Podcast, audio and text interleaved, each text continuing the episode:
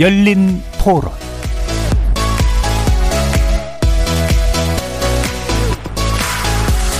안녕하십니까. KBS 열린 토론 정준희입니다. 실패했죠. 부동산이 이렇게 많이 뛸 때까지 그걸 잡지 못했고 지금 대출 규제도 있고 막 이렇잖아요. 그러니까 그냥 무조건 규제하는 방식으로 하고 돈이 없는 사람들한테는 꼭 필요한 제도인데 그게 더 빈부의 격차를 좀 높이는 그런 방법이었던 것 같아요. 뭐 부자들은 그런 거에 크게 영향을 미치지 못하니까. 부처의 수장들 장관들을 6개월이 됐든 1년이 됐든 단기 목표를 줘서 달성 못하면 바로 바꾸고 어떤 그 긴장도를 높일 수 있도록 단기나 임대주택 이런 거 말고 기존의 규제나 이런 걸 다시 재검토해서 좀 시장에 다주택자들이 갖고 있는 물량이나 이런 게 좀 자연스럽게 시장 논리에 의해서 나올 수 있게끔 하는 게 왜냐면 신규로 다시 짓기에는 시간이 많이 걸리니까 그리고 뭐 수요 측면의 정책도 LTV나 뭐 이런 것까지 대출 완화해 주는 것도 좀 더 접근 가능하니까 그쪽이 좀 더 실효성이 있다고 생각합니다. 기존의 녹지를 개발하고 개발 제한 구역을 푸는 것은 저는 반대합니다. 저는 무주택자거든요. 집값이 너무 많이 올라서 그건 어떻게 보면 네, 실패한 거나 다름이 없다고. 그러니까 이게 서민들의 격차가 더 심해진 것 같긴 해요. 부동산 있는 사람은 더 많이 늘릴 수 있는데 없는 사람은 아파트를 살 수 있는 방법이 더 이상 없잖아요. 지금 부동산 정책의 이 씁쓸한 자아상이고 저희 젊은 애들은 뭐 포기하는 거나 다름없죠. 어차피 인구는 계속 주는데 부동산 값이 계속 오른다는 게 말이 안 되고. 거리에서 만나본 시민들의 목소리 어떻게 들으셨습니까? 2022년 올해 우리나라의 가장 큰 이벤트는 오는 3월 9일 치러질 대통령 선거일 텐데요. KBS 열린 토론에서 대선을 맞아 올 1월부터는 새로 단장한 특별기획 정책의 시간 실전편을 준비했습니다. 대선이 다가올수록 유권자들의 관심은 대선 후보들이 내놓은 정책에 쏠리는 게 바람직하죠. 후보자 개인과 그 주변에 연관된 판단도 물론 무시할 수는 없지만 결국 국민의 삶에 직접적인 영향을 미치는 건 후보자들의 집권 이후 계획이기 때문입니다. 열린 토론에서는 지난 12월 정치계 시간이라는 특집을 통해 코로나19와 4차 산업혁명 그리고 양극화 시대라는 과제를 안고 출범하는 차기 정부의 경제정책 과제 중심으로 살펴봤습니다. 그렇다면 이제 실제로 차기 정부와 국회를 담당할 정치권이 답을 해야 될 때인데요. 대선 특별기획 정치계 시간 실전편에서 각 당 후보들이 내놓은 정책들 직접 살펴보고 비교해 볼 수 있는 시간 준비했습니다. 그 첫 순서인 오늘은 이번 대선의 가장 큰 변수 중 하나로 자리 잡은 부동산 정책을 살펴볼 텐데요. 부동산 문제는 선거 때마다 국민들의 보편적인 관심사이기도 하지만 이번 정부 들어 집값의 급등한 급등과 부동산 관련 사건들이 잇따라 불거지면서 정권의 향방을 가르는 변수로까지 작용하고 있는 상황입니다.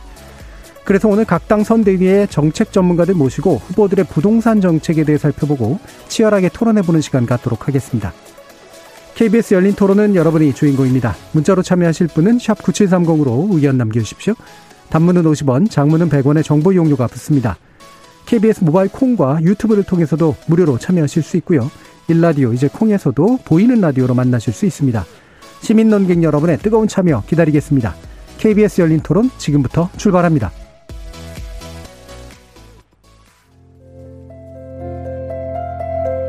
원칙을 좀 지키면 좋을 것 같아요. 그러니까 경제 논리는 좀 경제 논리로 풀고 정치 논리는 정치 논리로 풀어야 되는데 너무 급하게 내 임기 내 빨리빨리 뭔가 제도를 개선해서 뭔가 인기를 끌어보겠다. 제대로 된 전문가를 좀 초빙을 해서 좀 새로운 사람을 좀 많이 육성해주는 정책 그냥 포퓰리즘 말고 부동산이 뭐 거의 폭망했고 대원칙은 안전망이 1번이고요. 최소한의 바텀라인 그냥 내가 국민이면 떨어지지 않을 가장 밑반에 여랑 야랑 같이 맞대서 어떤 컨센서스를 이루어야 되지 않겠나 싶은 그런 생각입니다. 팬데믹이 낳은 경제 위기. 어느 것도 놓칠 수 없는 성장과 복지의 과제. 우리에겐 지금 준비된 경제 정책이 절실하다. KBS 열린 토론 연말 특집 정책의 시간.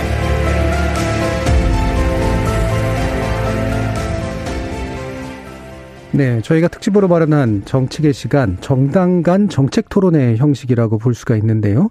어, 후보의 지지율을 고려해서 4대 정당, 4개 주요 정당의 정책 특별 대표자분들 모셨습니다. 자, 윤후덕 더불어민주당 선대위 정책본부장 나와주셨습니다. 예, 이렇게 불러주셔서 감사합니다. 예, 반갑습니다. 자, 그리고 윤창현 국민의힘 선대위 경제정책본부장 자리하셨습니다. 예, 반갑습니다. 장혜영 정의당 선대위 정책본부장 나오셨고요. 네, 반갑습니다. 장혜영입니다. 그리고 송영훈 국민의당 선대위 정무상황실장 나와주셨습니다. 네, 반갑습니다. 송영훈입니다. 자, 저희가 이게 연말 특집의 연장에서 신년 기획으로 어, 만들어진 그런 자리인데요. 뭐 답하다인데 사실은 물어본 게 뭐였는지는 정확히 잘 모르셨을 가능성이 높습니다. 네, 경제학자분들이 쭉 다섯 번에 걸쳐 가지고 부동산 정책부터 해서 여러 가지 경제 정책들을 함께 논의했던 자리가 있었는데요. 어, 오늘은 이제 부동산 정책을 핵심으로 어, 내 정당의 의견들을 한번 아, 부딪혀 보는 그런 시간이긴 합니다. 아, 부딪힌다고 해서 뭐 일부러 부딪힐 필요는 없고요. 예. 어, 좀 더 이렇게 자세하게 좀 설명을 해 주실 수 있는 이제 그런 시간이 되면 좋겠다 싶은데요. 일단 이제 시작하는 의미에서 실제로 부동산 정책이 정말로 표심에서 되게 중요할 거다라고 판단을 하시는지 한번 의견을 한번 짧게라도 여쭤보도록 하겠습니다. 아, 윤희덕 의원님 어떠세요? 예, 뭐 부동산 가격 그리고 전월세 가격이 엄청 앙등했습니다. 여당의 한 소속원으로서 국민들께 정말 죄송하고 정말 잘못했다라는 말씀부터 드립니다.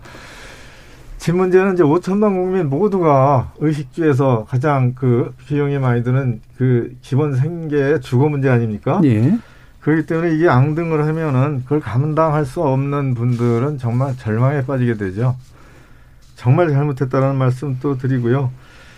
이게 선거에서 가장 중요한 문제라는 것은 뭐 여당이나 야당이나 다 똑같이 느끼고 있다 그렇게 생각을 합니다. 예, 예. 중요한 문제 분명하다. 그리고 여당으로서 어, 잘못한 부분이 있다라는 부분까지 얘기해 주셨고요. 자, 그러면 윤창현 본부장님은 예. 어떠세요? 예, 우선 저기 저 제 직책이 아마 오늘부로 아, 바뀌었는데 예, 예, 예, 예. 본부장에서 저 아니고 본부장이 싹다 그냥 뭐. 예. 관계자라고 그냥 얘기해야 될 것 같아요. 핵심은 아니십니까? 예, 핵심은 아니지만 그래도 혹시 저 예. 전혀 아닙니다. 예, 전혀 알겠습니다. 아니고요. 핵심이면 이 자리에 안 나왔겠죠. 예, 윤창현 의원님이라고 제가 그냥 예, 듣겠습니다. 예, 예. 예. 참그 의식주, 의식주라는 말이 그 세계 그 단어가 참 절실하죠. 그 중에 특히 주 아닙니까?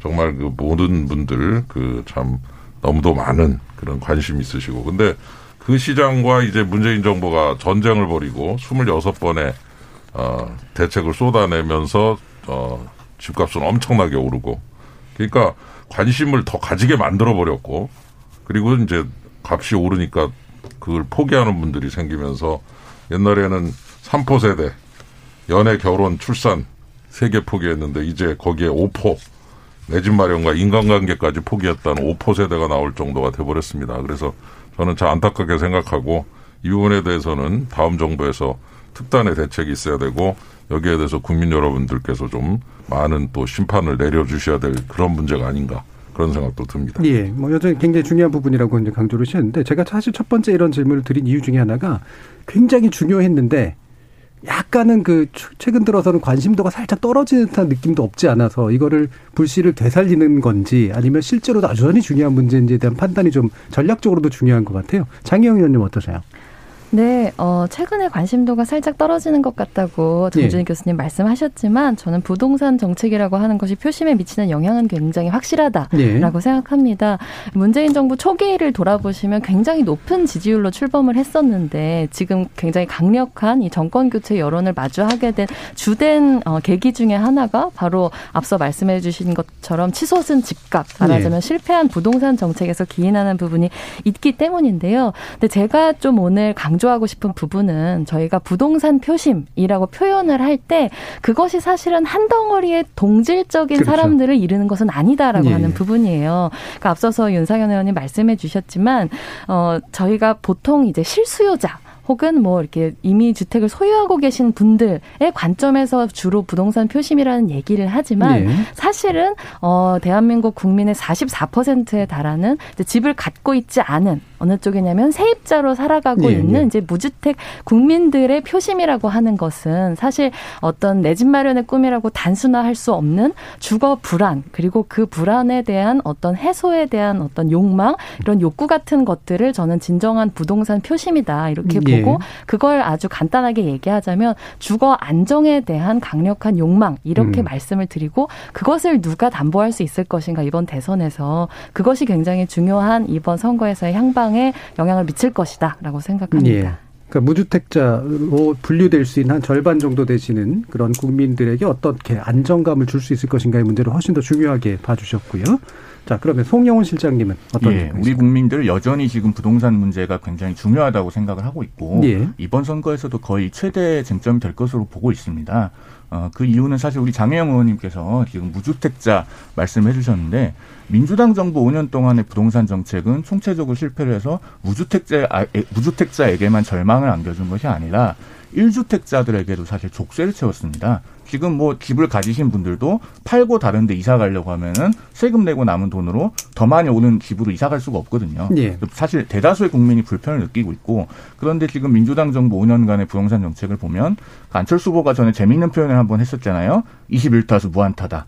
김현미 장관 시절에 그 뒤에 이제 대여섯 번의 부동산 정책이 더 나왔는데 지금 아마 27타수 무한타가 된 것 같아요. 예. 계속 헛스윙 삼진만 했고 그래서 아마 지금 집이 없으신 분들이나 또 1주택을 가지고 있지만 사실상 족쇄가 채워진 분들이나 다음 타자는 과연 헛스윙을 하지 않고 최소한 방망이에 공을 갖다 맞출 수는 있을 것인가 또 안타를 칠 수 있을 것인가 이런 능력들을 앞으로 유심히 보실 거라고 생각합니다. 예. 재미있는 표현이라고 하셨지만 웃지를 않으셔가지고.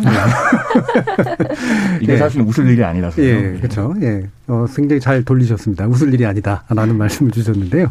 자, 그러면 이제 뭐 실제로 지금 우리가 따져봐야 될 굉장히 많은 강론들이 있긴 합니다만, 아, 아직도 약간 서두에 좀 자, 가까운데요. 어, 아까 장혜영 의원께서도 얘기했지만 누가 과연 이 정책의 핵심적인 수요자인가? 그 다음에 누구의 어떤 부분을 풀어주는 것이 정책에 있어서 핵심인가? 사실 이 부분에 대해서도 굉장히 다른 견해들이 충분히 존재하기 때문에 현재 부동산 문제는 보통 그냥 집값 앙등으로만 표현이 되긴 합니다만 현재 부동산 문제의 핵심은 어디다? 그리고 그것의 원인은 무엇다에 대한 판단도 조금씩 다르실 수도 있을 것 같거든요. 이 부분은 한번 역으로 한번 들어보도록 하죠. 성용훈 실장님 의견 주시죠. 일단은 지금 문재인 정- 아, 민주당 정부의 부동산 정책 실패는 세 가지로 요약을 할 수 있습니다. 첫째는 시장을 모르는 것, 둘째는 시장과 맞서는 것, 셋째는 시장에 함부로 개입해서 경기 규칙을 멋대로 바꾼 겁니다. 그건 원인 쪽에 예, 가까운데 문제는 그렇습니다. 문제는 사실 지금 두 가지가 다 있죠. 그러니까 주택 시장이라고 하면 우리가 뭉뚱그려서 주택 시장이라고 얘기를 하지만 사실은 주택 매매 시장이 있고 예. 주택 임대차 시장이 그렇죠. 있습니다. 두 가지가 다 불안합니다. 뭐 지금 주택 가격 자체가 2000 지금 21년 10월 기준으로 서울 주택 아 서울 아파트 중위 가격이 지금 10억 8천만 원입니다. 엄청나게 많이 올랐죠. 근데 그것만 그런 게 아니고 2020년 7월 31일부터 개정된 주택 임대차 보호법이 시행되지 않, 않습니까? 주택 그 임대차 보호법 개정으로 계약갱 신청권이 도입이 됐는데 그걸로 인해서 지금 전세 시장도 사실은 굉장히 불안합니다. 네. 그리고 지금 1년 사이에 그 법을 시행하고 1년 사이에 전 그 반전세 비율이 서울 아파트에서 11% 정도가 증가했어요. 그 주, 계약갱 신청권으로 인해서 2년간 잠겨 있었던 그 전세 매물들이 이제 내년 8월 정도가 되면 이제 시장에 나오게 됩니다. 예, 매매 시장은 가격 급등의 문제가 있고 그렇죠. 임대 시장은 임대 시장 자체 불안함이 있어서 예, 예, 일시적으로 눌러놨지만 지금 그 2년의 계약갱 신청권 행사한 그 주택들이 내년 7월, 8월 되면 이제 재계약 시점들이 돌아오기 시작합니다. 예. 그때부터는 인위적으로 눌러놨던 것들이 더 가격 급등으로 나타날 것이라는 불안 요인이 있는 거죠. 예, 예. 근데, 그런 음, 예, 그런 그 문제가, 문제가 있어서 그 예. 문제의 원인은 시장을 모르고 예. 그다음에 그리고 시장과 맞서고 예 그리고 시장에 개입해서 함부로 경기 규칙을 바꾸려고 했던 데 있다. 예. 그렇게 보고 있습니다. 아이. 시장을 모르는 거는 2017년에 파리 부동산 대책이라고 기억을 하실 겁니다. 그때 김수현 수석이 간담회를 하면서 서울의 공급은 충분하다고 판단하고 있다. 이렇게 얘기를 했어요. 근데 사실은 그때부터 그 공급 스케줄을 보면은 어, 공급 절벽이 예상될 수 있는 상황이었습니다. 예. 실제로 그 민주당 정부 들어서 어, 서울 주택 공급이 한 30% 이상 감소했던 걸로 통계 그렇게 나오고 있습니다. 그래서 일단은 주택도 수요 공급의 법칙이 적용되는 음, 그거 그 시장의 일부라는 거를 예. 망각을 했고 예, 그다음에 잘못하면 경제학 교과서가 될 것 같아가지고요. 예, 예, 약간 그. 발언 시간들 한 2, 3분 내로 조절을 해주셔야 될 예, 것 같습니다. 나머지 내용들은 저희가 뭐 차근차근 말씀드릴 기회가 있으니까요. 예, 예. 일단 뭐 다음 분께 넘기도록 하겠습니다. 알겠습니다. 예, 그래서 임대와 매매 두 개의 문제가 있었고 그것은 시장을 이해하지 못한 채 예, 시장에 잘못 개입했기 때문에 나온 현상이다라고 진단을 해주셨고요. 자 정의당의 장혜영 의원님.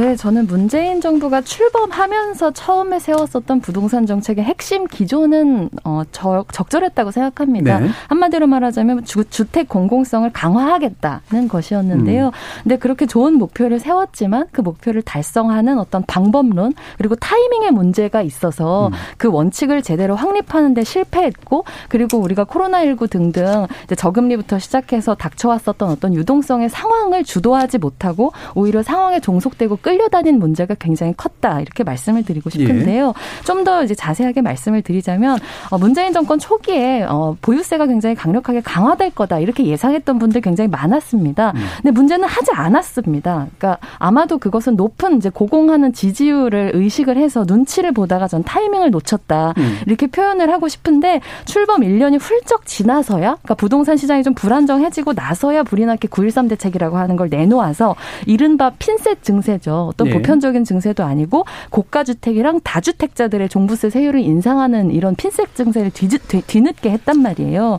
근데 이렇게 개혁의 골든타임을 놓치고 나니까 이런 핀셋 증세라고 하는 것이 적절하게 작용하지 않았었고 네. 게다가 이런 상황에서 어떤 어, 코로나19로 인한 그리고 또 저금리로 인한 이제 유동성이 공급이 되는데 이 공급 이 유동성을 이렇게 좀 시장에 과열되지 않도록 하는 잡아주는 기재가 보유세도 그렇고 그리고 다른 하나를 얘기하자면 대출 규제의 네. 문제에 있어서도 계속 뒤늦게 핀셋 규제들을 반복해 왔기 때문에 결국에는 상황에 이끌려 다니게 되어서 이런 집값 고공 음. 행진을 음. 시민들이 괴롭게 마주하게 되지 않았나 이렇게 생각을 합니다. 예, 예. 공공성이라는 목표 설정은 괜찮았는데 네. 그 공공성을 실현하지 못한 게 문제고 그 실현하지 못한 이유는 핀셋 규제라는 이름하에 계속 시간을 지 체해서 네. 어, 규제를 적용했기 때문이다. 이렇게 이제 진단을 해주셨습니다. 분석합니다. 네.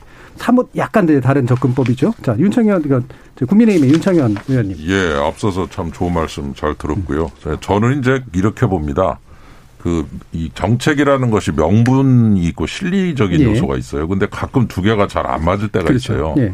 명분은 좋은데 실리적으로는 잘 안 되는 게 음. 있고 명분은 조금 약한데 실리적으로 얻을 수 있는 이런 정책이 있는데 음. 이 부동산 시장에 대해서 우리 문재인 정부는 어 공급화를 하는 사람은 토건족 그리고 그걸 사들이는 사람은 투기꾼. 예. 좀 약간 이런 분위기예요. 단순화시켰고 안마시켰다. 예. 그래가지고 투기꾼과 토건족이 만나서 만들어내는 시장. 이거 뭐 기본적으로 별로 좋은 시장이 아니죠. 예. 그러나 그러나 이런 식으로 명분적 관점에서만 접근을 하면 실리적 관점에서 집값이 오르게 만들어 놔가지고서 음. 굉장히 힘들어질 수 있거든요. 예. 예를 들어 뭐 이주택 이상자 이런 분들이 전월세 공급자 아닙니까? 음. 그럼 이제 이런 분들한테 약간의 혜택을 줬던 적도 있어요. 그러다 임대사업자를 다 폐지해버리고 막 그냥 양도세도 올리고 이러니까 이분들이 집을 안 내놓으니까 매물 잠김 현상이 일어나가지고 더 매매값이 올라버리는. 예. 예. 그래서 신규 주택도 억제하고 또 기존 주택 매물도 안 나오고 이러니까 막 오르는 거 아닙니까? 그럴 때 이제 이런 분들을 조금만 달래가지고 매물이 나오게 만들어 줄 수 있다면 요거는 명분은 조금 약한데 예. 실리가 있거든요. 왜? 그 가격이 떨어지면 그만큼 무주택자가 싼 가격으로 주택을 살 수 있는 거 아닙니까? 그리고 요렇게 그 명분과 실리를 조화를 해가면서 이렇게 강약 중강약을 음. 조절하는 그런 그 호흡을 만들어내질 못하고 명분 위주로 계속 누르는 거죠. 그냥 네. 보유세도 올리고 거래세도 올리고 그러면서 공급은 별로 안 되고 이러면서 제가 볼 때 명분도 놓치고 실리도 놓친 게 아니냐 예, 예. 이런 면에서 이 시장에 대한 접근을 함에 있어서 조금 좀 이런 조절, 음. 호흡 조절에 실패한 부분이 결국 이런 예. 결과로 이어졌다 이렇게 보고 예. 있습니다. 시장 주체 중에 이제 주로 공급자 그리고 다주택자들을 악마화하는 방식으로 좀 접근하면서 시장을 좀 달라지 달래지 못한 좀 달래는 부분. 예, 예. 예. 그렇기 때문에 오히려 의도한 바를 성취하지 못한 이런 문제가 있었다. 그러니까 상당히 좀 실리적인 접근에 있어서 어, 명, 지나치게 명분이 눌러버린 예. 그런 측면이 있다라는 말씀이시죠. 그 실리가 사실은 나중에 무주택자한테 음. 또 좋은 거거든요. 또. 네, 예. 알겠습니다. 자, 그럼 윤, 어, 자 민주당의 윤, 윤호덕 의원님. 예, 지적하신 말씀 다 가슴에 새기겠습니다. 적절한 지적이라고 생각을 해요. 뭐 변명의 여지가 없습니다. 네, 우리 문재인 정부 초기에 이제 시장에서 이걸 이제 부동산 문제를 시장의 수급 조절 문제를 정책의 중심에 뒀어야 됐는데 그러지 못했다라는 걸뭐 예. 솔직히 시인을 합니다. 그 시점에서 이 그 전 정부에서 공, 그 부지 공급이 부족해서 이제 문재인 정부에서 신주택 공급이 부족하다라는 것을 빨리 판단하고 초기서부터 공급 대책을 세웠어야 되는데 거기서 이제 타이밍을 놓쳤죠. 그리고 더 이제 중요하게는 이제 가격이 오르니까 공급은 이제 그 상당히 시간이 걸리니까 수요 수요를 억제하는 그런 방법을 썼습니다. 그래서 수요를 억제하다 보니까 대출 규제를 심하게 했죠. 이것이 이제 생애 최초 주택을 구입하는 사람들이나 또 잔금이나 이 중도금을 치료하는 분들한테 상당한 어려움을 주고 있죠. 지금까지도 그건 주고 있습니다. 그래서 이 대출 규제 방식을 그 이 주택 가격 안정에 사용했다라는 거는 뭐 어쩔 수 없는 측면이 있다 하더라도 그 실수요자에게는 큰 고통을 줬다는 네. 건뭐 분명합니다. 그리고 현재에서는 가장 큰 문제는 거래 절벽이죠.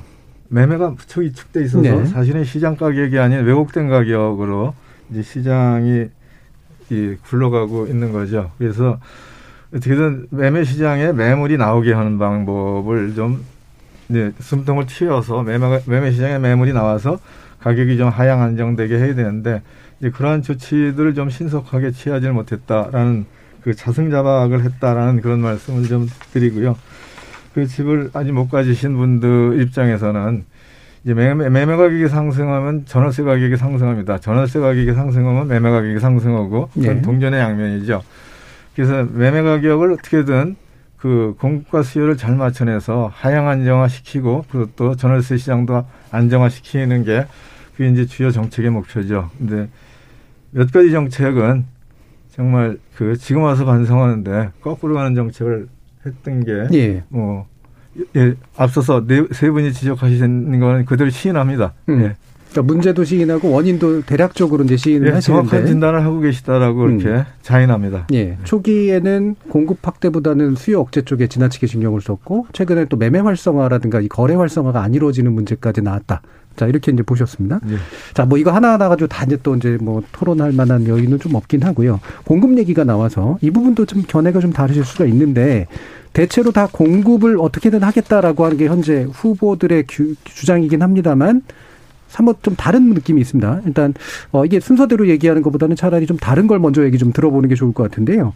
이 정의당의 장혜영 의원께서 이 지금 심상주 후보가 내세운 게 200만 원 공급인데 이건 공공 공급이고, 네 맞습니다. 그렇죠? 민간에 대해서는 특별하게 언급을 안 하는 게 맞다라고 지금 보신 것 같아요. 네 맞습니다. 왜 그런지 한번 얘기를 해주시죠. 어, 앞서서 시장의 어떤 자율성이나 그런 이제 시민들의 욕망이 좀 자유롭게 발현될 수 있는 부분을 존중해야 된다는 얘기를 어, 하셨었는데요. 정의당도 네. 전적으로 그 부분에 대해서는 공감합니다. 음. 근데 민간 시장은 민간에 맡기면 되는 것이지 그것에 대해서 뭐 공공에서 어떤 방식으로 개입해서 정책을 펼쳐야 된다고 생각하지 않고요. 네. 그러니까 저희 앞서서 얘기를 어, 하는데 계속 이제 어떤 강남 집값을 잡거나 아니면은 뭐 이렇게 대출을 해가지고 집을 사거나 이런 부분들에 대해 대해서만 집중이 되어 있는데 사실 아무리 주택을 많이 공급한다고 하더라도 혹은 아무리 돈을 빌려준다고 하더라도 그럼에도 불구하고, 불구하고 지금 시장에서 주택을 구입, 할 수 없다라고 느끼는 정말 무주택 어려운 서민분들이 계시단 네. 말이에요. 우리가 대한민국의 모든 시민들이 다 자기 집을 갖도록 하겠다라고 하는 정책은 사실상 달성할 수 없는 목표라고 하는 걸 네, 다들 네. 잘 알고 계시지 않습니까?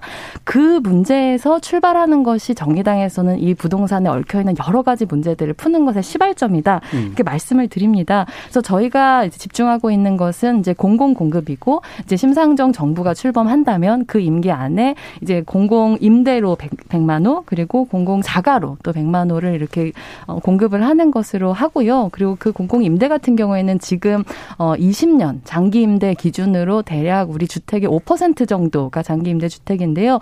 이것을 임기 내에 15 10%까지 그러니까 늘리는 것을 이렇게 저희는 목표로 10 15%까지 늘리는 것을 하고 그 5%가 이제 공공 임대 그리고 나머지는 뭐 토지 임대부 같은 형태의 네. 이제 공공 자가를 이제 마련을 하겠다라는 것이고요. 중요한 것은 이런 어 정책을 시행하는 재원을 어떻게 마련할 것인가에 대해서도 저희는 주택 관련된 기금을 신설을 해서 지금 존재하고 있는 어떤 세제 위에 명확하게 사회 연대세라고 하는 종류의 증세 플랜을 가지고 네. 또한 공공 임대를 통해서 들어오는 임대 수익들을 통해서 안정적으로 이런 어, 주택 정책들을 공급해 나가겠다. 공공의 영역에서 예. 그렇게 말씀드리는 것이 기본적인 골자입니다. 예. 그러니까 민간에서 어떻게 할 것인가에 대해서 정부가 뭐 특별한 플랜을 가질 이유도 없고 사실은 그게 거짓말인 경우도 되게 많아서요. 사실 민간에서 어떻게 공급하게 만들겠다라는 게 그래서 확실하게 할 수 있는 공공 쪽의 문제에 집중하겠다라는 말씀이신데 그렇습니다. 예. 그럼 제가 약간 추가적으로 질문하고 싶은 게 그럼 민간에서 일어나는 어떤 예를 들면 강남에 굉장히 좋은 주택지에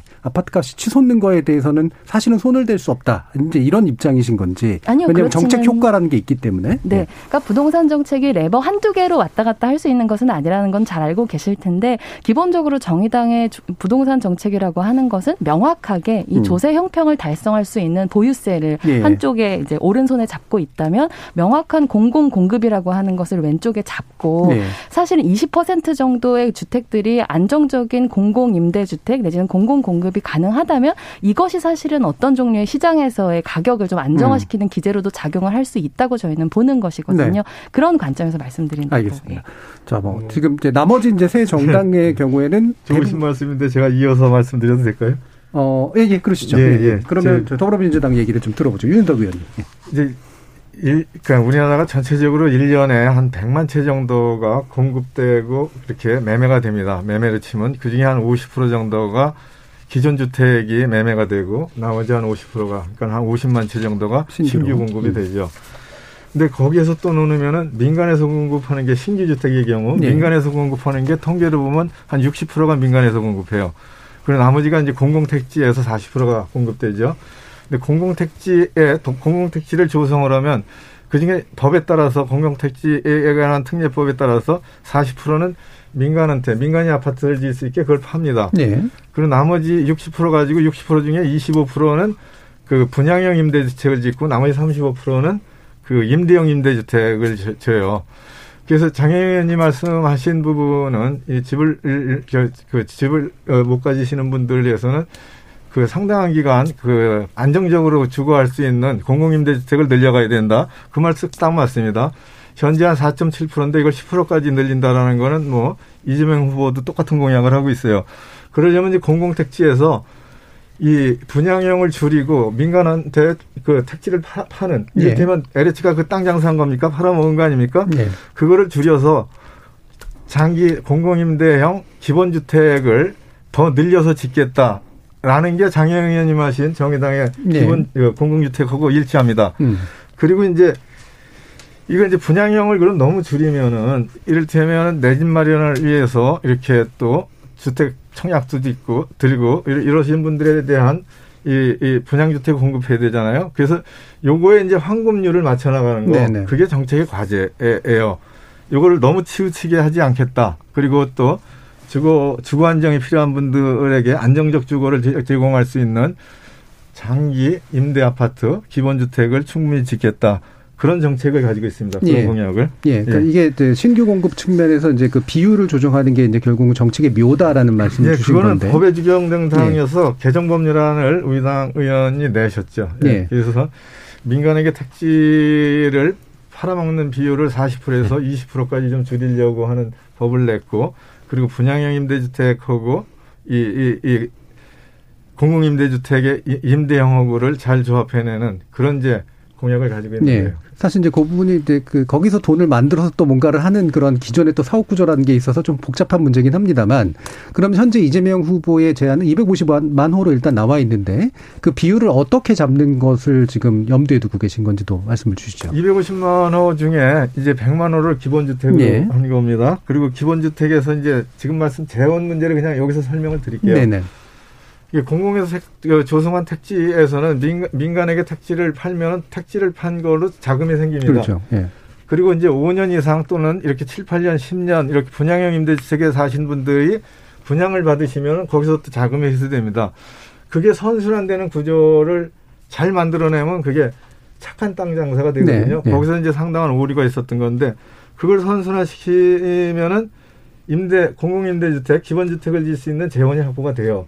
그리고 여기에서 또 하나 좀 말씀드릴 수 있는 게 그럼 임대 임대에서만 살라는 거냐? 그게 절대로 아니고요. 이를테면 아, 그 토지임대부, 예. 토지임대부의 그 분양주택이 있고 또 지분적립형의 분- 분양주택이 있고 그리고 또 이익공용형의 분양주택 해서 이 이를테면 전세를 사시다가 자기 집을 갔는데 중간적인 사다리 개념의 주택을 좀 도입하려고 합니다. 예. 그럼 대략 그게 한 1대 1.5 정도로 지금 보면 되는 걸까요? 100만에 예, 그렇습니다. 150만 원. 예. 예, 알겠습니다. 자, 일단 숫자는 나머지 두, 그, 국민의당이나 국민의힘도 250만 원 공급은 비슷해 보이는데 방법론은 꽤 차이가 있어 보여 가지고요. 예. 윤창현 국민의힘 의원께서 한번 예. 설명을 해 주시죠. 예, 뭐 앞에서 좋은 말씀 들었습니다마는 역시 뭐 이 주택 시장 뭐 집값 안정화 이 왕도는 없습니다. 네. 예, 이렇게 해서 큰거 한 방 가지고 음. 다 해결된다 이런 건 없는 거고 기본으로 돌아가서 쉽게 말해 물건이 많아져야 값이 떨어지는 거거든요. 예, 신규 주택 만들고 기존 주택 매물 나오고 이렇게 해서 정상적인 방법으로 그리고 또 하나는 일가구 일주택을 가지신 분들이 너무 고통스러워하시는 분들이 많아요 지금. 그래서 그런 분들한테 주거 이전의 자유도 드리고 너무 지나친 보유세 때로 인해서 고통을 받지 않게 하는 거.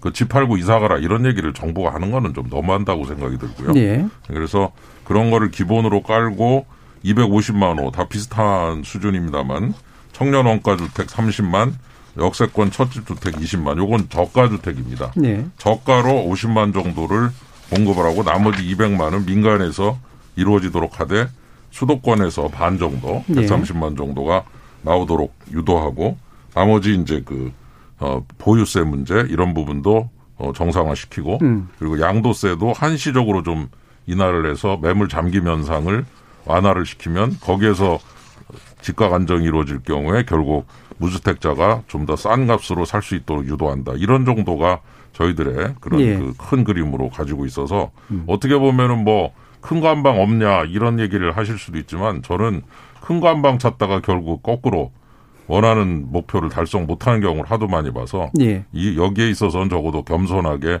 시장과 싸우지 말고 시장과 같이 협력을 해서 어 정부가 원하는 목표를 달성하는 것이 훨씬 음. 더 효율적이다라는 사실을 분명히 인식하고 예. 있습니다. 뭐 대략적으로 250만 원 안에 이제 청년이나 저소득층을 대상으로 해서 좀 더 공공 side에 가까운 게 약 50만, 50만 원. 정도. 나머지 200만 원가 좀 소유가 가능한 이제 시장이 공급하는 물량. 예, 뭐 청년도 소유가 되는 겁니다. 소유는 청년. 원가 주택은 그 원가를 원가에 공급을 하고 예. 싸게 사는 대신에 나중에 팔았을 때 30%는 양보해라. 예, 이익 공유를 70%는 하는. 가져가고 예. 예, 그런 정도로 만들고 있습니다. 알겠습니다. 자, 그러면 국민의당은 어떻습니까? 예, 국민의당도 지금 전체적인 주택 공급 목표를 250만 호로 설정하고 있는 것 같습니다. 다만 이제 그 중에서 저희가 100만 호는 토지 임대부 안심 주택으로 공급을 할 계획을 갖고 있습니다. 예. 그러니까 아시다시피 이제 우리가 아파트를 사면은 그 아파트에 대지 지분이 결합돼 있지 않습니까? 대지는 이제 국가나 공공이 소유하면서 토지 임대부로 공급을 하는 거죠. 지금 현재 주택법에도 그 토지 임대부 주택을 공급할 수 있는 근거 규정들이 있기 때문에 40년까지 임대할 수 있게 돼 있거든요. 가능합니다. 그렇게 해서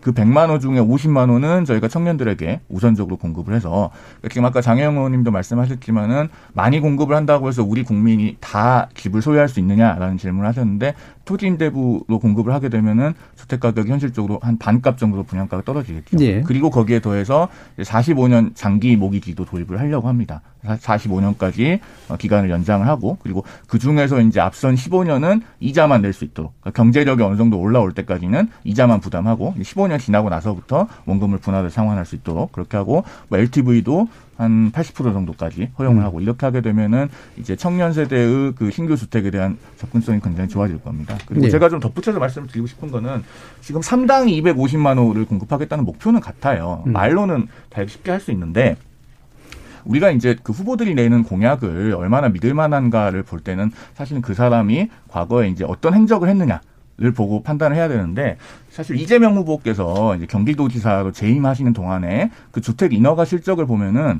과연 그 공약을 지킬 수 있겠는가 굉장히 비관적입니다. 예, 예. 살짝 약간 벗어나는 것 같습니다. 예, 왜냐하면 안철수 말- 후보가 예. 어떻게 했는지를 사실 우리는 과거에 짐작할 수가 없거든요. 그렇게 그러니까 따지면. 조금만 말씀을 드리면 이제 8개월 정도 남기고 사임을 하셨으니까 예. 앞쪽 3년만 놓고 비교를 해보면 그 전체 아파트 인허가 실적이 전임자 대비해서 한 26.4% 정도가 적어요. 예. 그리고 그 주택으로 놓고 보면은 전임자 대비 같은 기간에 한한32% 정도 적게 인허가를 하셨거든요. 그러니까 실제 도지사로 재직을 하고 계실 때도 그 주택 공급에 적극적이지 않으셨기 때문에 과연 대통령이 된다고 해서 이걸 공급을 250만 원을 할 수 있겠는가 혹은 하시겠는가 그때 돼서 말이 달라지지는 않겠는가 예. 그런 점에 대해서 뭔가 되게 중요한 있습니다. 키포인트라고 생각해서 준비해 오신 것 같아서 제가 놔두긴 예. 했는데 이게 예. 사실 이걸로 말려들면은 제가 볼 때는 그렇게 생산적인 논쟁이 될 것 같지는 않은데 일단 반론은 잠깐 들어봐야 되기 때문에 민주당 이야기도 잠 간단하게만 들어보겠습니다.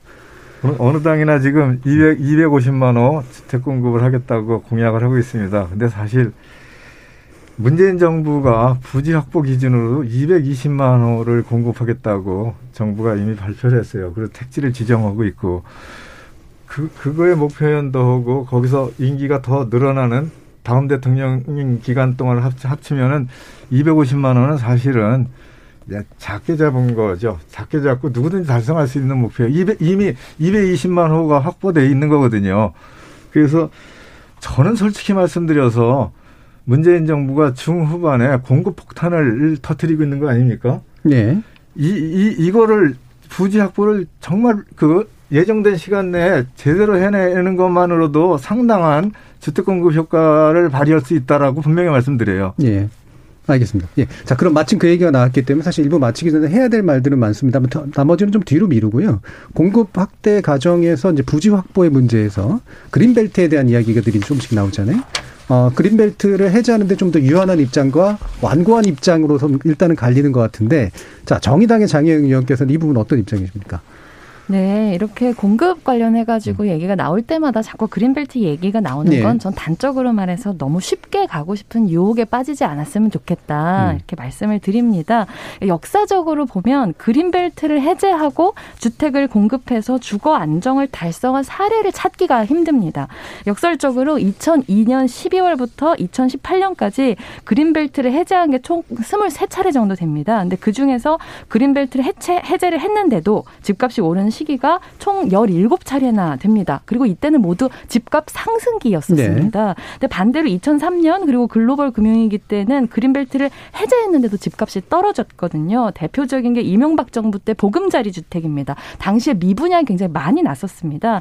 그래서 그린벨트를 풀어서 주택을 공급하는 것이 주거 안정에 과연 도움이 되겠느냐라고 하는 질문이라면 우리의 경험을 사실 훑어보면 그랬던 적이 없다. 네. 오히려 집값 상승기에는 잘못 물려서 이게 투기 세력이 몰리면 오히려 부동산 시장을 또 불필요하게 과열시킬 수 있기 때문에 저는 그린벨트 얘기가 나오는 게 도심을 고밀도 재개발하는 것이 여러 가지로 어려움이 이해관계도 네, 네. 있고 어렵기는 하지만 상대적으로 그냥 쉽게 꺼낼 수 있는 대안이라서 자꾸 나오는 것이지 효과는 없고 오히려 미래 세대를 위해서 우리가 아껴둔 녹지를 낭비하는 것을 아주 중요하고 아주 획기적인 아이디어처럼 얘기하는 건 좀 경계해야 된다 이런 음, 입장입니다. 오히려 도심 고밀도 개발 쪽이나 이런 쪽을 좀 더 유연하게 접근하는 게 낫다라고 보시는 예, 입장이십니까? 어렵지만 예. 이제 어떤 해 답을 찾아 나가는 것이 정치의 묘라고 말씀드리는 거죠. 예, 예. 자, 그럼 다른 정, 새, 새 정당에서는 이 공급 측면을 좀 더 세게 보, 얘기하고 계시니까 그린벨트 해제가 필요할 만큼 현재 그런 상태인가 그리고 그렇다면 해제해야 되는가에 대해서 어떤 입장들을 좀 얘기를 해주시죠. 저 국민의힘 뭐, 예, 쪽은 어떠신가요, 그 윤창현? 그린벨트라고 하는 것이 이제 두 가지 측면이 있는 것 같아요. 하나는 그 환경에 대한 예. 거, 예. 그리고 또 하나는 그 땅을 저축해 놓은 거죠. 예. 예. 그 한꺼번에 다 하지 말고 나중을 위해서 좀 개발을 좀 조금만 좀 살살하자. 그러면 저축해 놓은 거는 언젠가 찾아서 쓸 수 있는 면이 좀 있다고 좀 보여요. 환경적 관점에서는 좀 다르고요. 예. 그래서 저축해 놓은 땅을 일부 꺼내 쓰는 측면은 한번 생각해 볼 수는 있지 않느냐. 음. 예를 들어 서울시가 지금 600제곱킬로미터 정도 되는데 25% 147제곱미터 7호제곱미터가 바로 그 그린벨트입니다. 약 25%입니다. 그러니까 이제 25% 정도가 지금 저축해 놓은 땅이 있다고 그럴 때 그 중에서 다 한꺼번에 한다든가 이런 일은 절대로 있을 수 없지만 그 중에 뭐 5%라든가 10%라든가 이런 식으로 그 중에 일부는 조금 쓸수 있는 여지가 있는 것은 아닌가. 예. 그렇다고 뭐 무조건 하겠다는 건 아니고 당연히 검토를 잘 하고 음. 위치도 잘 봐야 되겠지만 저는 그린벨트에 대해서 이렇게 뭐 불가침의 시, 신성의 영역 예. 뭐 이런 건 아니지 영역은 아니지 않느냐. 예. 예. 얼마든지 할 수 있고 그리고 이제 인구가 지금 줄어들기 시작했거든요. 그러니까 미래를 미래를 해서 저축을 해놨다 인구가 많이 늘어나면은 땅을 저축해 놓을 필요도 있겠죠. 나중에 가서 네. 누군가 또 해야 되니. 그러나 인구가 줄어들기 시작할 때는 저축의 필요성은 조금 떨어지는 면이 있는 만큼 음. 그만큼 그 약간의 그 공급 확대를 위해서 검토는 할 수 있다. 네네. 그런 입장입니다. 음, 아주 적극적으로까지 얘기할 필요는 없다라고 보지만 저축분 정도는 쓸 수 있지 않겠느냐. 예. 자, 윤호 더불어민주당 윤호덕 의원님. 네, 이게 늘 화두가 돼야 되지만 조심스럽죠. 예. 이 그린벨트 훼손에 대해서 또 상당히 신중해야 한다는 입장이 워낙 워낙 강해요. 근데 이렇게 역사적으로 보면 노태우 대통령 시절에 일기 신도시 뭐 평촌, 분당, 일산 이런 거 지을 때 그린벨트가 많이 훼손됐어요. 그리고 이제 김대중 대통령 때는 시와나 산업단지 쪽으로 어, 할때 시와 창원 이런 데서 많이 좀 훼손됐고 노무현 대통령 때는 은평 뉴턴을 실제 네. 실제 만들었습니다. 그리고 이제 이명박 대통령 때는 보금자리 주택을 한다고 해서 시흥에 상당히 넓은 지역을 그린벨트를 훼손했는데 나중에 그 개발 계획을 포기하고 복원이 됐죠. 그 박근혜 대통령 때는 상당히 작은 규모로 그린벨트가 주택으로 이용됐고 문재인 대통령 때는 거의 없었습니다. 예. 그게 또 주택 공급의 부족으로 나타났는지 모르는데 그냥 결론을 말씀드리면 그린벨트로서 많이 훼손돼서 그린벨트로 어, 기능을 상실한 땅에 대해서는 그 공익적인 편익을 그 예, 예, 재량해서 예, 예. 일부 주택지로 쓸수 있지 않나라는 정도 말씀을 드립니다. 예, 기본적으로 보수적인 접근은 해야 되는 건 맞고 다만 예. 그린벨트 성격이 약해진 영역이 일부 존재하니까. 예. 어, 재생이 불가능한 그런 지역들 그런 알겠습니다. 땅들에 대해서는 그 주택 공급 용지로 고려할 수 있겠다라는 의견입니다. 예, 국민의당 송현호 예, 실장님. 그린벨트 해제를 지금 뭐 배제하겠다, 뭐 고려하지 않겠다라고 말하면 그것 자체가 시장에 잘못된 시그널을 줍니다. 새 정부가 출범해서도 어차피 공급에 관해서는 별 수 없겠구나. 왜 그러냐면 지금 3당에서 앞서 말씀을 안 하신 저- 단어가 하나 있는데 선호지 공급입니다. 우리 윤우덕 의원님께서 지금 뭐 문재인 정부에서 210만 호 정도 되는 택지 확보했다라고 말씀하시는데 사실 그 3기 신도시 입지들을 보면은 지금 부동산 가격 상승의 핵심이 되는 곳들하고는 굉장히 거리가 있거든요. 그러니까 저 서울 수도권 집값을 안정을 시키려면 결국 선호지에 공급이 돼야 되는데 서울에 사실 이미 남아 있는 그 택지 개발할 만한 넓은 땅이 없습니다. 마곡지구 정도가 아마 가장 최근에 공급이 됐고 그게 마지막이 될 것 같고 그렇다면은 이제 현실적으로 고려할 수 있는 대안이 그린벨트예요. 물론 이제 우리 장혜영 의원님께서 미래 세대를 위해서 남겨놓은 소중한 유산이다. 좋은 말씀입니다. 저도 동의하는 부분이 있는데 지금 우리 상황은 이대로 가면은 미래 세대가 안 남게 됩니다. 땅만 남고 인구는 계속 감소해서 나중에 미래 세대가 없게 될 건데 그렇게 되는 흐름을 막으려면은 결국 그린벨트를 일부 풀어서라도 그걸 뭐 아까 윤창현 의원님도 말씀하셨지만 다 풀자는 얘기가 아니죠. 일부 제한적으로 풀어서라도 어, 선호지 공급에 좀 도움이 되는 부분으로 그렇게 하고 어, 그렇게 해서 어, 결혼을 포기하고 출산을 포기하고 이런 흐름을 좀 되돌릴 필요가 있다. 어, 무엇이 더 중요한지 사회적으로 좀 결단이 필요하지 않나 그런 생각을 가지고 있습니다. 예, 뭐이 부분도 더 논의할 필요가 있는 쟁점이 있긴 합니다만 이 정도면 일단 쟁점 명확하게 좀 나누고 대체로 사실 뭐 막 풀자는 입장은 분명히 또 아니시기 때문에 아, 요 정도로 정리를 하면 좋을 것 같고요. 청취자 문자 들어온 것들 들어보고 2부로 이어서 토론하도록 하겠습니다. 정희진 문자 캐스터. 네, 지금까지 청취 자 여러분이 보내주신 문자들 소개합니다. 4365님. 정부가 생애 첫 주택이나 아이가 둘 이상인 부부들에게는 34평 기본주택을 원가로 분양하는 건 어떨까요? 실제로 땅값을 제외하고 건축비는 그렇게 높지 않은 걸로 아는데요. 서울 중심가가 아니라면 평당 분양가가 지금처럼 2천, 3천만 원이 되지 않아도 되지 않을까요? 이제 정부가 시행사가 돼주길 부탁합니다. 0068님. 정부 주도로 땅을 매입해서 집을 멋지게 지어 3억대로 분양하게 되면 집값 가지고 장난치거나 투기꾼들이 뛰어드는 일은 없을 겁니다. 집은 살기 위한 수단이지 투기 수단이 아닙니다. 422님. 요즘은 월세도 너무 많이 올랐습니다. 월세 사는 사람은 전세 사는 사람들이 부자 같아서 부러울 따름입니다. 1487님. 부동산 정책 아무리 바뀌어도 답이 없습니다. 서울에는 집이 없다고 하는데 시골에는 20% 이상이 비어 있는 집입니다. 인구가 서울로 몰리는 것부터 막아야 하지 않을까요? 비슷한 의견으로 허우님. 부동산 문제는 주로 특별, 광역시에 국한되지 않나요? 인구가 대도시로 집중되는데 이 문제를 해결하지 않고서 부동산 문제, 집값 문제 해결이 가능할까요? 지방을 발전시키는 것이 병행되어야 한다고 봅니다. 7606님.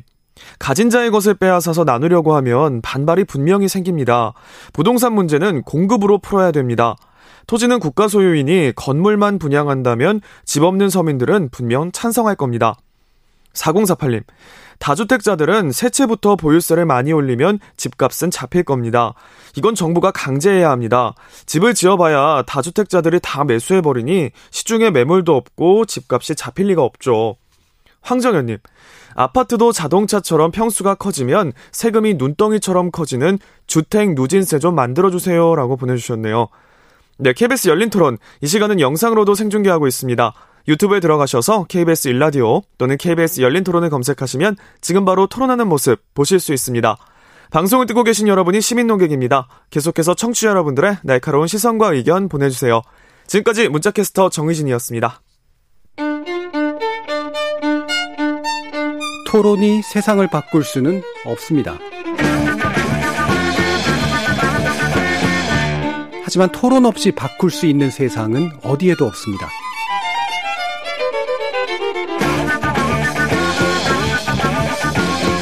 세상의 선한 변화를 갈망하는 당신. 정답이 아니라 질문의 힘을 믿는 당신. 우리 KBS 열린 토론에서 만납시다.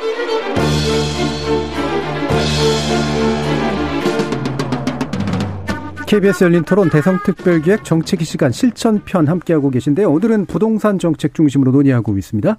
정의당 선대위 정책본부장인 장혜영 의원, 국민의당 정무상화실장이신 송영훈 변호사, 그리고 국민의힘 경제정책을 담당하고 계시는 윤창현 의원, 더불어민주당 정책본부장이신 윤호덕 의원 이렇게 네 분과 함께하고 있습니다. 자, 원래는 일부에서 논의했어야 될 내용인데 약간 밀려, 밀리긴 했습니다만 그래도 2부에서 뭐 논의할 내용을 좀 추려서라도 이 내용은 좀 얘기해야 될 것 같은데요.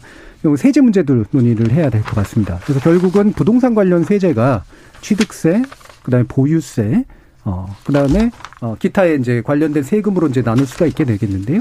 자, 이런 취득세, 보유세, 양도세라든가 이런 식의 구성 요소의 비율이 어떻게 좀 연결돼야 되는 게 좋은지. 아까 이제 윤우덕 의원께서도 이게 묘, 그러니까 비율의 묘가 되게 중요하다라고 보셨는데 최근에 일단 이재명 후보 측이 양도세에 대해서 좀 완화된 입장을 좀 가지고 계셔가지고요. 먼저 한번 좀 들어보도록 하죠. 예, 요즘 이재명 후보께서 다주택자의 양도세 중과를 한시적으로 좀 유예하자라는 그런 말씀을 많이 하십니다. 이거는 지금 현재 주택시장이 매물 잠김 현상에 의해서 시장 가격이 왜곡되고 있다라고 판단한 거고 어떻게든 시장에 매물을 내놓기 위한 단기적인 조치라고 봅니다. 그래서 다주택자가 시장에 이제 매물을 내놓으려면은 뭐 하려면은 그래도 좀 남아야 되는데 지금 다주택자 양도세 세율이 중과 세율이 돼서 삼주택자는 만약에 최고 세율로 다 계산을 하면 최고 세율이 소득세 45%에 지방소득세 4.5%더 붙이고 거기다가 예. 삼주택자의 중과세율에 플러스 되는 게 30%입니다. 그러면 이제 79.5%가 되는데 그 파는 사람 입장에서는 뭐이 이게 부담이 큰 거죠. 그래서 이거를 딱 금년 말까지만 좀 유예를 해서 할 수 있게 물꼬를 터서 시장에 숨통을 틔우자 이제 그런 판단을 한 겁니다. 이제 그거를 그럼 다주택자의 그 주택 과보유에 따른 불로소득을 인정하는 거냐. 예. 이제 그런 그 이, 이, 이를테면 그런 그 견해에 대해서 예. 이제 그런 견해들이 많습니다. 예. 우리 당에도 그런 견해가 많습니다.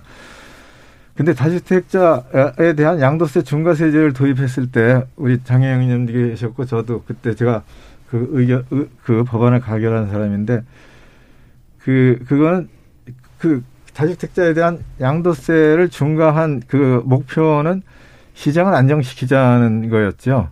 그거를 주세쟁의를 실현하기 위해서 그 세금을 더 걷어야 한다라는 취지로 다주택자에 대한 양도세 중과세제를 도입한 것은 아니라고 봐요. 그래서 부동산 정책의 목표가 가격을 하향 안정화시키는 거이기 예. 때문에 한시적으로 금년 말까지는 다주택자에 대한 양도세 중과를 한시적으로 유예하자. 이제 그런 의견을 가지고 있습니다. 네, 충돌하는 네. 그런 견해들이 있지만 일단 우선순위가 높은 건 시장의 안정이라는 부동산 정책의 목표에는 네. 그렇게 판단하는 게 맞지 않나라는 네. 의견을 저는 또 가지고 음. 있습니다. 하지만 다주택자 양도세 중과세라는 방침 자체를 변화시키는 건 아니다. 예, 예 이런 입장이세요? 연말까지만. 예. 자, 그러면 네. 국민의힘의 윤창현 의원께서는 네, 어떤? 이 부분에서는 참 굉장히 그 유연하게 접근을 하시는 것 같아서 참 예. 의외입니다, 사실. 이 문제는 양보를 못할 거라고 생각을 했는데 음. 어, 민주당에서 이거를 어, 양보하는 식으로 얘기를 하는 거를 보면서 참 역시 그 실리라는 것도 중요하구나라는 예. 것을 다시 한번 느끼게 되고 저희들은 한 2년 정도 음, 지금 유예기간 생각, 좀더 유예 넓히자. 기간을 생각하고 있어요. 1년은 조금 짧은 것 같고요. 예. 왜냐하면은 매물 잠김 효과라고 하는 것이 생각보다 크고 그리고 요 기간이 지나면 다시 80%까지 올라간다.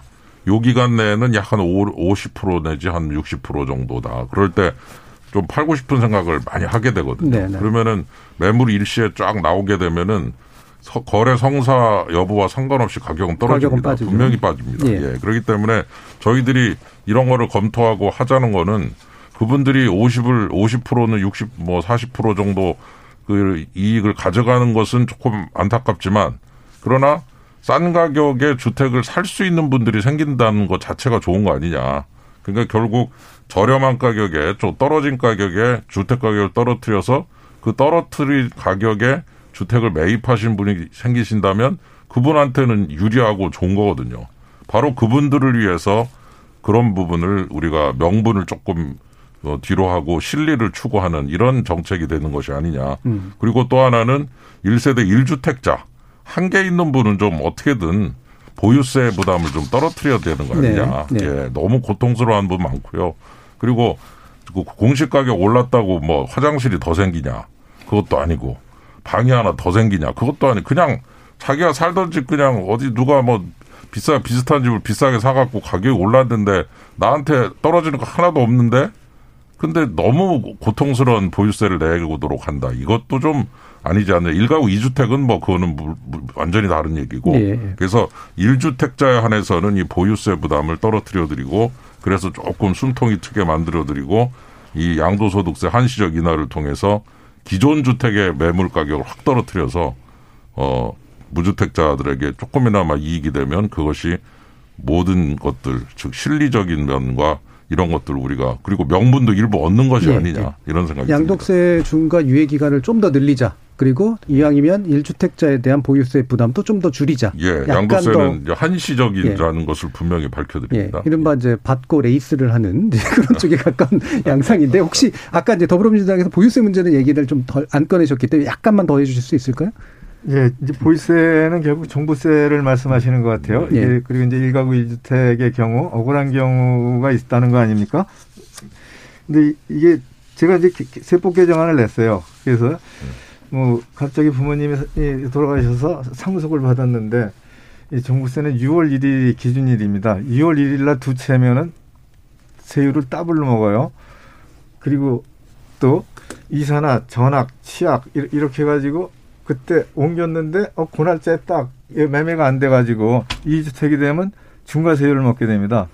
그리고 이제 정중에서 가지고 있는 거 그리고 사회적 주택을 해서 전혀 투자나 투기 목적이 아닌데 다주택이 되는 경우죠. 그리고 이제 전통 사찰, 문화재 이런 것들이 입법을 하면서 상당히 세심한 그 주- 저- 접근을 했어야 되는데 솔직히 뭐 입법으로 입법한 당사자로서 정말 죄송하고 미안해요. 예, 예. 이 부분은 좀 억울한 경우는 반드시 개선해야겠다라고 해서 제가 그런 1세대 1주택의 억울한 부분에 대해서는 개정세법을 좀 제출했습니다. 그리고 어젠가 저 정부에서 일부 내용들에 대해서 시행령 개정을 했죠. 예. 그래서 알겠습니다. 예.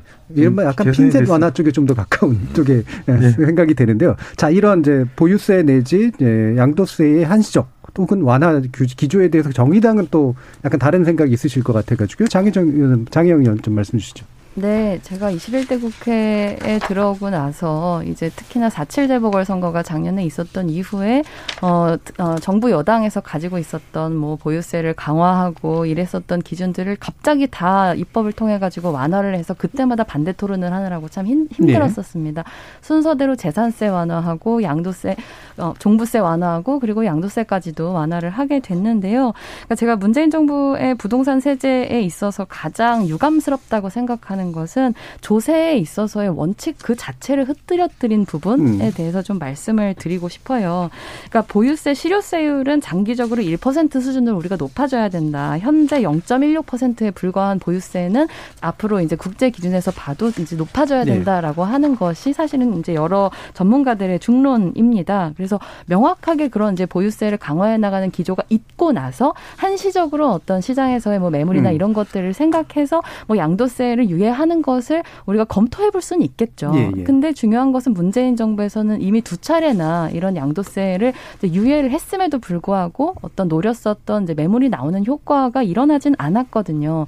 게다가 이제 이런 풀려난 유동성에서 이제 과도하게 어떤 패닉 바잉을 통해서 가계 부채 굉장히 많이 늘었고 그것을 어 저금 리에서 다시 이제 금리가 올라가는 상황 게다가 거기에서 이제 거의 극약 처방에 가까운 대출 규제를 하면서 겨우겨우 집값이 잡히기 시작한 상황이었단 말이에요. 근데 이런 상황에서 갑자기 민주당에서 또다시 선거 앞두고 이 양도세를 또다시 중괄 유예하겠다라고 하면서 매물을 내놓을 분들도 사실은 도로 잠그고 있는 이런 예. 현상이 지금은 발생을 하고 있고 앞뒤가 안 맞는다고 생각되는 부분은 이제 최근에 이재명 후보님께서 이 집값의 하락 연착륙 걱정 해야 된다 이런 말씀 예. 하셨거든요. 근데 하락 연착륙을 정말로 걱정해야 되는 시기라고 한다면 만약 양도세 중과를 유예를 해서 매물이 쏟아져 나오게 되면 네. 그 하락 연착륙의 문제를 더 심화시키는 문제거든요.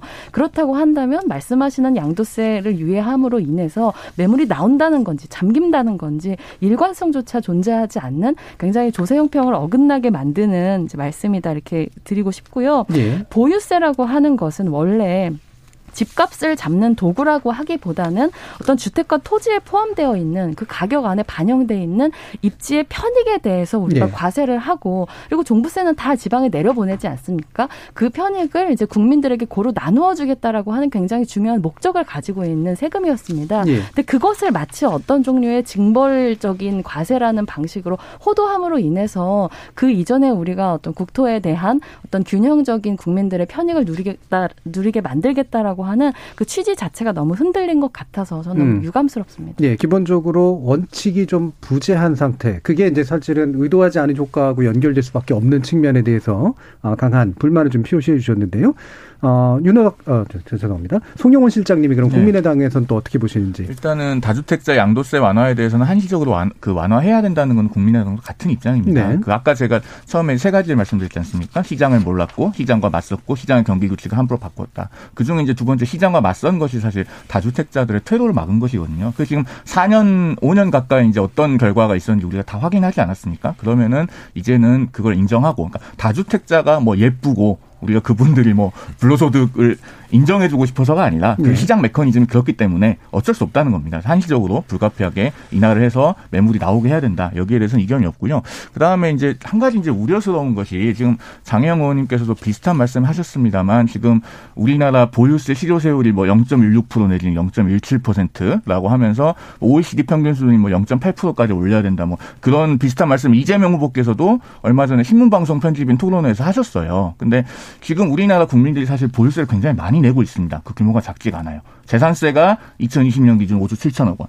종부세가 5조 7천억 원. 그리고 재산세 낼 때 우리 그 재산세 고지서 보시면 그 지방교육세하고 그다음에 지역자원시설세 있지 않습니까? 그거 두 개가 1.2억, 1.17억 정도 돼요. 그 다 합하면은 재산세에 그 부속되는 세금까지 하면 8조 그 다음에 종부세가 5조 7천억입니다. 네. 13조 7천억 원 정도를 현재 내고 있는데 아마 이제 이재명 후보가 그런 인식을 가지고 계신 것 같은데 만약에 그걸 OECD 평균 수준까지 올린다면 네. 4배 수준으로 올려야 됩니다. 그러면 현재 우리 국민이 13조 7천억 원 정도 부담을 하고 있는데 한꺼번에 40조 원 정도를 한 5년 안에 증세를 해야 돼요. 그렇게 됐을 경우에 사회적인 후유증이 만만치 않을 것이다. 여기에 대해서 민주당이 사실은 어떤 입장을 갖고 계신지 좀 듣고 싶습니다. 그 본질은 그런데 1%에 음. 대한 찬성 반대냐 아니면 예. 속도에 대한 찬성 반대냐로 나뉘는 것 같아요. 1% 예. 선이 부당하다라고 보시는 거잖아요. 그러면 일단 그것도 사실은 좀 예. 정확하지 않은 부분이 있는 게 일단 GDP 대비로 계산하면은 우리나라 보유세 그 부담이 결코 적지가 않습니다. 예. 그리고 또 추가로 보면은 이게 전체 생애 주기로 봐야 됩니다. 우리가 주택을 구입할 때 취득세 내지 않습니까? 지금 서울의 아파트 중위 가격이 이미 9억 원을 돌파했 기 때문에 중위 가격 수준에 있는 아파트를 사면 예를 들어 10억 원짜리를 구입을 한다.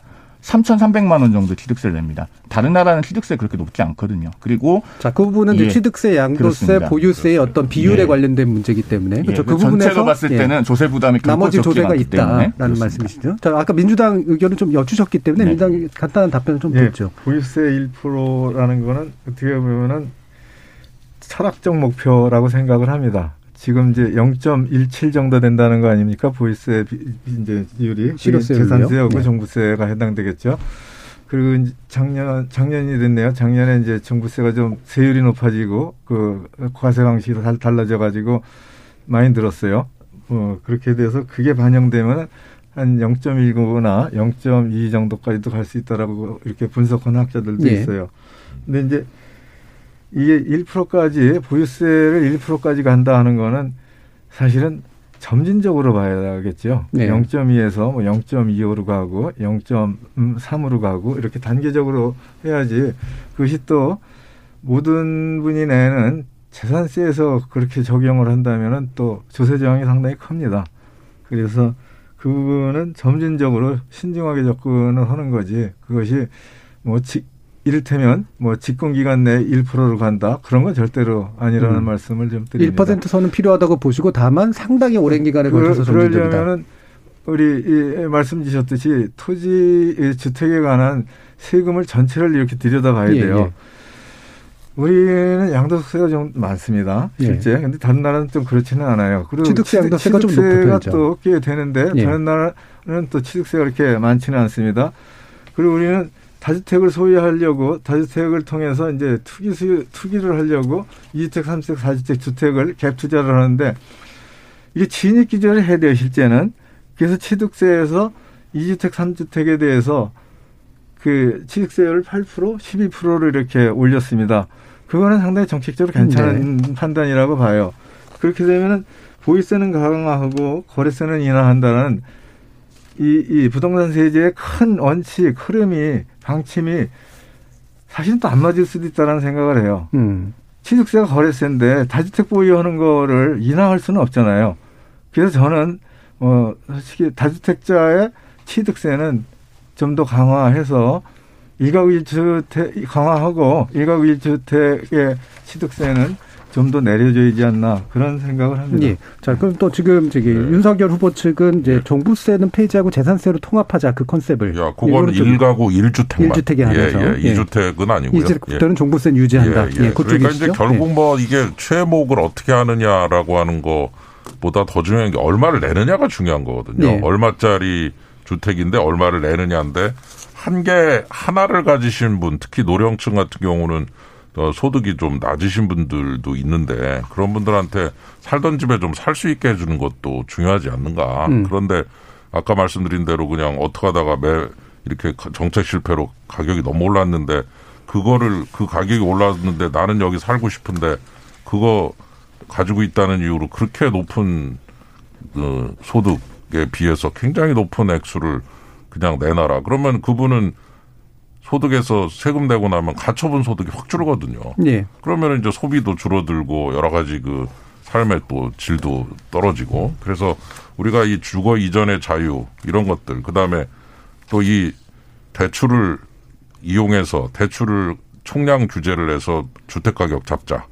그러다가 보니까 부동산만 보고서 이 금융 정책이 시행이 되다 보니 다른 금융 서비스를 좀 받아야 될 분들이 굉장히 불편해하시고 뭐 저축은행 막 하고 예. 막 이러고 계시거든요.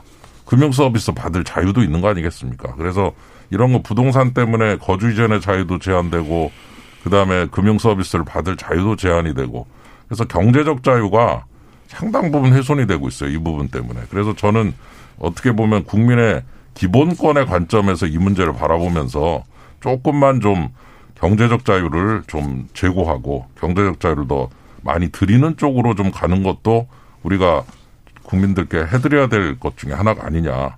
이런 차원에서 예. 집값도 잡으면서 보유세는 좀 부담을 떨어뜨리는 이런 차원에서 세제가 잘 조정이 돼야 된다. 그리고 알겠습니다. 하나만 더 말씀드리면 거래세 같은 경우에 OECD 평균이 0.4%인데 우리가 1.8%입니다. 양도세 이런 거 포함해서. 그러니까 우리가 보유세가 뭐 다른 나라에 비해서 좀 낮은. 편이다라고 하지만 거래세는 또 4배나 높아요. 비율로 따지면. 그래서 이런 부분을 종합적으로 판단해서 음. 좀 세제를 조정하면서 그 믹스를 잘 만들면 자유도 더 늘어나고 시장도 가격 안정도 예. 할수 있고 도, 좋은 효과를 다 얻을 수 있는 아주 묘안이 있다. 저는 그렇게 보고 있습니다. 예. 이제 4분뿐이 안 남아서 1분 정도씩 마무리 발언으로 빨리 또 이제 들어가야 되는 시간인데요. 사실은 이재명 후보의 토지이익 배당금제에 관련된 또 각 당의 의견도 한번 또 들어보고 싶었긴 했습니다만 어떤 부동산 정책을 도입하는 게 정말로 필요한지 1분 이내로 한번 마지막 발언을 해주시고 어, 끝내도록 하겠습니다. 윤희덕 의원부터 한번 들어보겠습니다. 예. 부동산 가격 앙등 그리고 또 전월세 가격이 앙등돼서 많은 불편을 드린 거에 대해서 거듭 사과드리고 또 죄송하다는 말씀 드립니다. 시장은 수급 조절에 의해서 돌아간다는 그런 원칙을 다시 한번 확인하고 싶습니다. 그래서 공급에 있어서나 수요에 있어서나 시장의 요구를 더 잘 분별해서 거기에 맞는 정책을 음. 잘또 조정하고 그리고 만들어내가 나, 만들어 나가겠다 이제 그런 말씀을 드립니다. 예. 그리고 기 시행됐던 정부 정책들에 대해서도 그 잘 들여다보고 조정할 수 있는 것들은 좀 조정해 나가겠다 그런 말씀 더 드립니다. 예, 국민의힘 윤창현 예, 그 투기꾼과 토건족이 만나서 만드는 시장이라는 부정적 인식 좀 이제 음. 좀저 우리가 다시 좀 다시는 그런 거 거론하지 않았으면 좋겠고요. 잘 달래서 시장의 참여자를 잘 달래서 세제, 규제 또 나아가서 금융까지 좀 정상화해서 거주 이전의 자유 그리고 주거 복지 이런 것들을 종합적으로 달성할 수 있도록 최선을 다하도록 하겠습니다. 예. 정의당 장혜영 의원님. 네, 그 어느 때보다도 이 살아갈 공간이라고 하는 이제 주거 안정 정책으로서의 부동산 정책이 필요한 시점이라고 생각합니다. 그리고 시점 그 시점에 우리가 어, 정말로 가장 눈여겨봐야 하는 것은 아무리 많은 돈을 빌려준다고 하더라도 아무리 많은 공급을 해준다고 하더라도 그 집이 나를 위한 것은 아니라고 생각하는 가장 취약한 주거 계층에 속해 있는 시민들이라고 생각합니다. 이분들께서 안심하고 오랫동안 살아가실 수 있는 공급 정책 정책을 만들고 그리고 어떤 일이 일비하지 않고 어떤 정치적인 유불리에 흔들리지 않는 정말로 모든 시민들을 위한 어, 조세 형평의 문제를 잡아나가는 것 또한 굉장히 중요한 우리가 반드시 이번 대선에서 달성해야 하는 목표라고 생각합니다. 예, 알겠습니다. 자, 그럼 마지막으로 어, 국민의당 의견 듣겠습니다. 송현웅 실장님. 예. 아마 이 방송 들으시는 분들 중에서도 그 민주당 정부 5년 동안 폭등한 서울 집값, 급등한 서울 전셋값을 견디다 못해 원래 살던 곳으로부터 멀리 떨어진 곳으로 이사하셔서 지금 아마 퇴근하시면서 광역버스 안에서 이 방송 듣고 계시는 분들도 있을 겁니다. 국가가 설익은 정책으로 이렇게 국민 한 사람 한 사람의 삶을 굴절시키는 것은 정말 해서는 안 되는 일이죠. 그래서 이거 이것은 그 시장을 제대로 이해하지 못한 민주당 그리고 어 국민의 선택을 받지 못해서 이런 민주당의 잘못된 부동산 정책을 막지 못한 국민의힘 양쪽 모두의 책임이 있다고 생각합니다. 어, 저희 국민의당은 앞으로 예측 가능한 부동산 정책, 정상적인 부동산 정책으로 국가가 국민 한 사람 한 사람의 삶을 굴절시키는 일이 없도록 그렇게 하겠습니다. 감사합니다. 음, 예. 자, 그러면 국민의당은 이제 주석수가 부족해서 못하셨다. 이런 얘기인가요? 그렇습니다. 의석수를 많이 달라고 먼저 얘기를 하셔야 될 것 같은데. 마라톤도 열심히 했는데. 알겠습니다. 자, 그럼 이렇게 네 정당 모셔서 어, 부동산 정책 관련된 이야기 들어봤는데요. 대선을 맞아서 특별 기획으로 준비한 KBS 열린 토론 부동산 정책에 대한 이야기. 오늘은 이것으로 모두 마무리하도록 하겠습니다. 국민의힘에서 경제정책 담당을 해주고 계시는 윤창현 의원, 그리고 국민의당의 정무상황실장이신 송영훈 변호사, 정의당 선대위 정책본부장이신 장혜영 의원, 그리고 더불어민주당의 정책본부장이신 윤우덕 의원, 네 분 모두 수고하셨습니다. 감사합니다. 네. 감사합니다. 고맙습니다.